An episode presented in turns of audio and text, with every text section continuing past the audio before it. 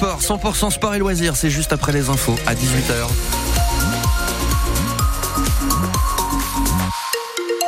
Un journal présenté entre autres par Simon Cardona ce soir. Bonsoir Simon. Bonsoir David, on a de la pluie cette nuit. Ouais, la pluie sur le relief, sur le labour et sur la côte, nous indique Météo France. La pluie qui reviendra à la mi-journée demain.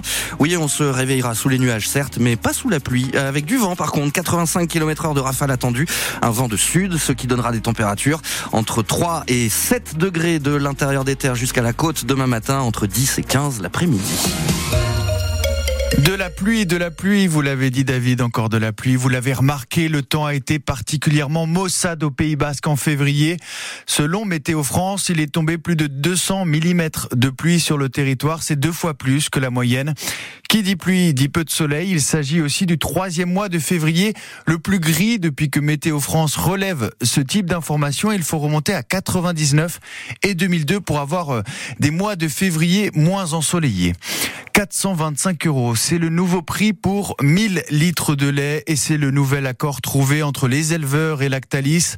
L'industriel a bien accepté d'augmenter de 5 € sa dernière proposition.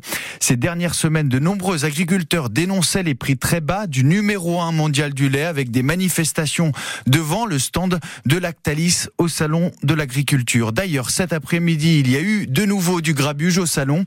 Cette fois-ci, les agriculteurs ont pris à partie 2 ministres et des sifflets, des jets d'œufs sur Christophe Béchu, ministre de la Transition écologique, et Marc Fesneau, ministre de l'Agriculture. Un hommage à Didier Lafitte ce soir à Saint-Jean-de-Luz. Un rassemblement dans 1 heure, place Louis XIV, en mémoire du chauffeur de Gabi Muesca. Alors en fuite en 84, il y a 40 ans, donc tout pile, Didier Lafitte, non armé, était abattu d'une balle dans le dos par la police. 18h02, il y a du rugby ce soir sur France Bleu Pays Basque. Et un choc, Biarritz 15e de Pro D2 reçoit Vannes à Aguilera.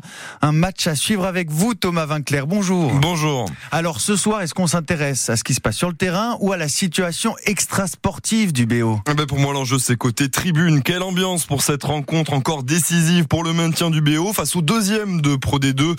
Et surtout, quel accueil après la révélation du départ prochain de la direction biarrotte, Gavaldigé, et le risque donc de liquidation judiciaire du club dans les prochaines semaines. Réponse 20h30 dès l'avant-match sur France Bleu Pays Basque.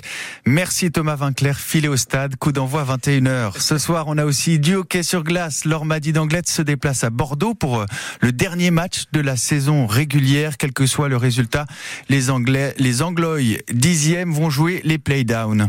Puis si vous n'aimez pas le sport, il vous reste la culture avec une nouvelle expo à voir au Didam de Bayonne depuis 13h. Une rétrospective consacrée à Dominique Duplantier, artiste basque-hollandais qui pendant 50 ans a réalisé de nombreux dessins à l'aquarelle ou à l'encre. Les expos du Didam sont gratuites et celles de Dominique Duplantier sont à découvrir jusqu'au 21 avril. Et puis on vient de l'apprendre, la ville de Saint-Jean-de-Luz annule les Moutchikos prévus dimanche à cause, bien entendu, des mauvaises conditions météorologiques.